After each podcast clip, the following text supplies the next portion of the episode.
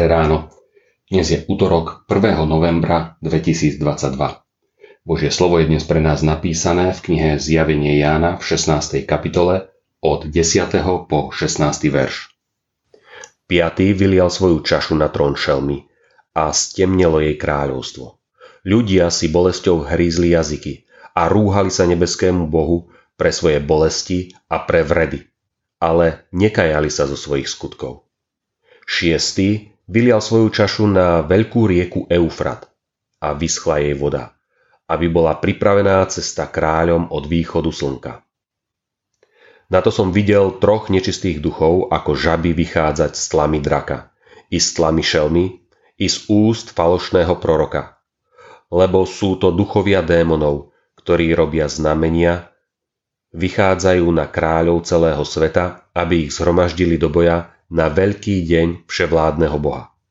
Aj hľa, prichádzam ako zlodej. Blahoslavený, kto bdie a chráni si rúcho, aby nechodil nahý a nebola zjavná jeho hanba. Zhromaždil ich na miesto, po hebrejsky nazývané Harmagedon. Egyptské žaby v našich ústach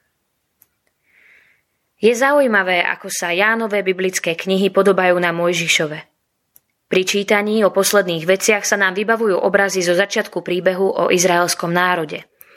Rany podobné tým egyptským znova doľahnú na zem, no už nie len na egyptskú.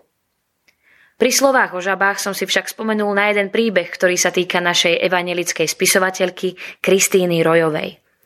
Vraj keď šla s jednou diakonkou na trh kúpiť jedlo pre chorých a siroty, zdržala ich tam jedna priveľmi urečnená žena – na to sa naša sestra Rojová pozrela na diakonku a spýtala sa, už si počula kvákať egyptské žaby? Egyptské žaby nie je počuť len v Egypte a nevychádzajú len s tlami draka ako v Jánovom videní. Skutočnou pohromou často býva aj naša vlastná reč. Nemýlme sa, nejde tu len o niečo bezvýznamné. Boh svoje slovo použil na dielo stvorenia. Aj naše slová majú svoju váhu a veľa prezradia, predovšetkým o nás samých. Nechajme slovo Božie pretvárať naše slova a Božiu myseľ naše zmýšľanie. Nechaj z našej reči cítiť lásku a pokoru pred hospodinom i našim blížnym. Buďme bdelí, aby sme v čase skúšok obstáli a vedeli činiť presný opak toho, čo čítame v dnešnom texte. Namiesto rúhania, pokánie. Modlíme sa. Ďakujeme Bože za Tvoje upozornenia.